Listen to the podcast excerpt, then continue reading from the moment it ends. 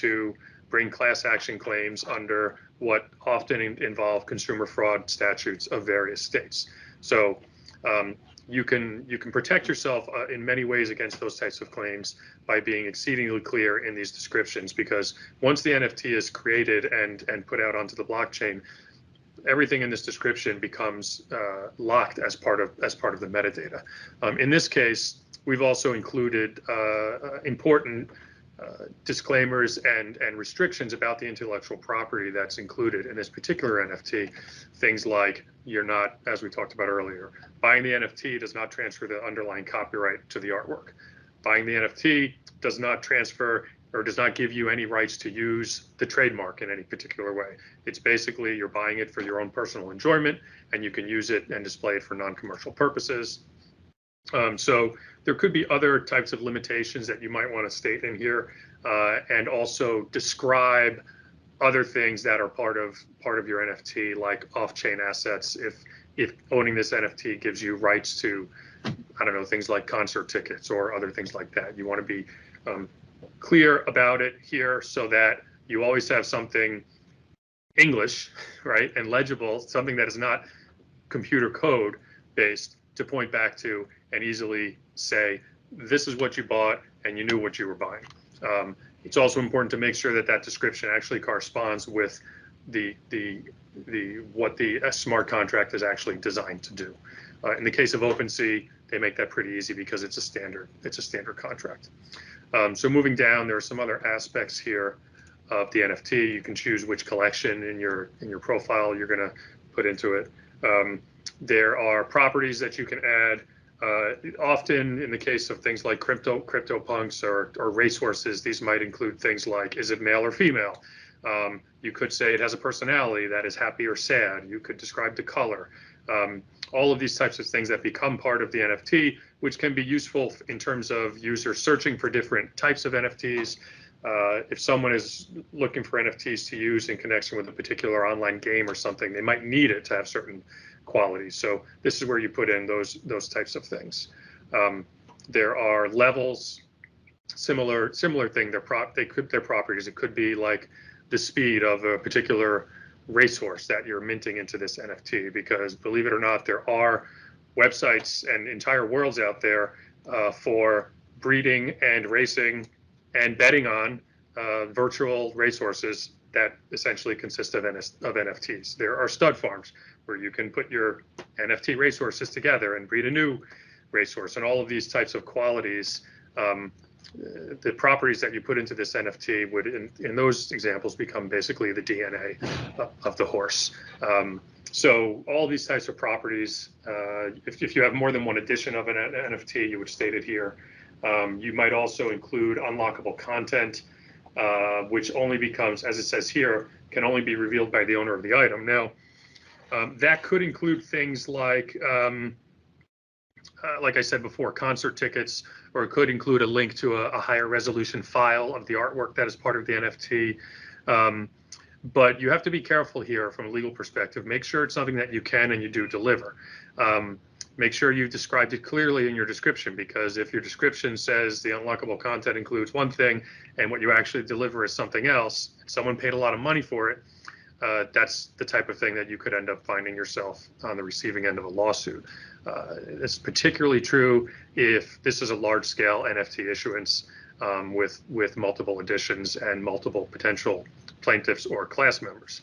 Um, also, you know, importantly, if you're going to get into unlockable content, if it's if it's content that you don't describe clearly, or if it's something where the buyer doesn't know, or what the content is is going to be randomly assigned, some of it might be more valuable than others. You could end up tripping over state gambling and lottery laws too.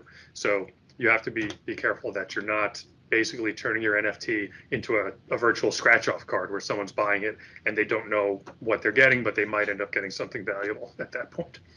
Um, uh, OpenSea also, you know, allows you to uh, specify if there's any objectionable content here to keep uh, to, to keep it uh, keep it clean, so to speak, and that that helps to protect um, against uh, issues that might arise under the Child Online Protection Act and and uh, pornography laws. Right now, OpenSea uses the Ethereum blockchain, as I said, um, for the most part. Uh, that's where all of this uh, NFT magic happens. Now, the metadata, as I said before, everything we entered on this page eventually becomes part of the metadata of the NFT. Um, once you've created it, you do have the opportunity to freeze that metadata. But before you do that, and I'll show you this after, you can edit it. So once it's frozen, that's it. It's on the blockchain. Um, and it's it's basically minted in there. Um, the, uh, the the way the blockchain works is basically it, it Ethereum, the Ethereum blockchain, like all blockchains, it's a distributed ledger technology. So technically, it's a consensus of replicated and synchronized data that is spread geographically across multiple nodes.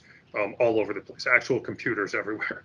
Um, so when a node wants a transaction in the blockchain, it sends it to its peer nodes, which then send it to their peer nodes, and so on and so on and so on. You think of that commercial from when we were younger. I don't remember what it was for, but she told two friends, and she told two friends, and he told two friends, etc. And basically, that's how the blockchain gets uh, gets populated.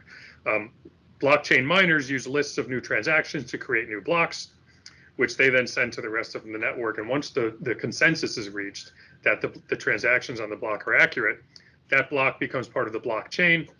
A next block would end up being in front of it in the chain, and once that happens, everything on that chalk that block is permanent and can't be and can't be changed at that point. So um, that's you know part of the importance of, of freezing the the metadata. So we're going to go ahead and create the NFT. Now what's happening here as we wait is uh, the the creation of the NFT has been sent out onto the blockchain, and the nodes are actually doing the work that I just that I just discussed, right? So sometimes it takes a little while. Um, one other thing to note, which we're going to talk about in a few minutes, is the concept of gas.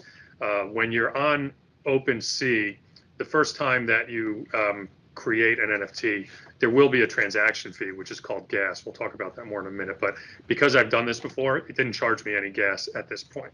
So we end up waiting a few minutes while the, the transaction is confirmed. There you go. We've now created the Foley and Lardner NFT.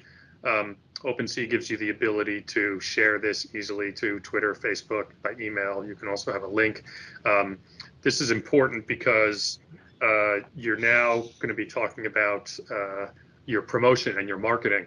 And that's another area for legal liability, just like when you're promoting or marketing anything. You're going to want to make sure that you're complying with advertising restrictions and not tripping over any of those consumer fraud claims so that what you advertise and how you promote the NFT needs to accurately represent what it actually is and what it does. Otherwise, you'll find yourself um, uh, on the end of those same types of claims we talked about before. Um, so we've now got our NFT created. Uh, Catherine, do you want to talk a little bit about um, uh, the terms of service for using OpenSea and MetaMask at this point? Yeah, thank you, Andy. Um, as you can see through the process that Andy just walked us through, it's very easy to go through the minting and the listing of the NFT without ever seeing what terms you're agreeing to and what legal framework applies to the whole uh, to the whole to the whole transaction. Um, but you know there are governings that governing legal terms that do apply, and it's important to be aware of what these are. Um, and typically, what we'll see is uh, NFT marketplace terms of service. In this case, the marketplace that we're operating on is OpenSea. So it would be OpenSea's terms of service that would apply. And um, a lot, and you've also seen, right, a lot of these marketplaces are not entirely self-contained. They rely on third-party services such as MetaMask for certain functionalities. In MetaMask, an example of MetaMask that would be the processing of those transactions and doing the, the payment via the wallet. Um, so a lot of times for these NFT transactions, we'll see various sets of platform terms being applied to to your uh, to your actions and your transactions on that platform. And so for the OpenSea terms of service, you know, these are very um, we've we've looked at these many times. They're very standard, you know, NFT marketplace terms of service. There's a very um, high assumption of risk by the user, whether you're a buyer or seller. And there's a whole slew of use restrictions that you would need to comply with when operating on the platform. Um, I think some important things to look out for is, you know, a lot of NFT marketplace platforms They may vary in, in their terms. A lot of them do have the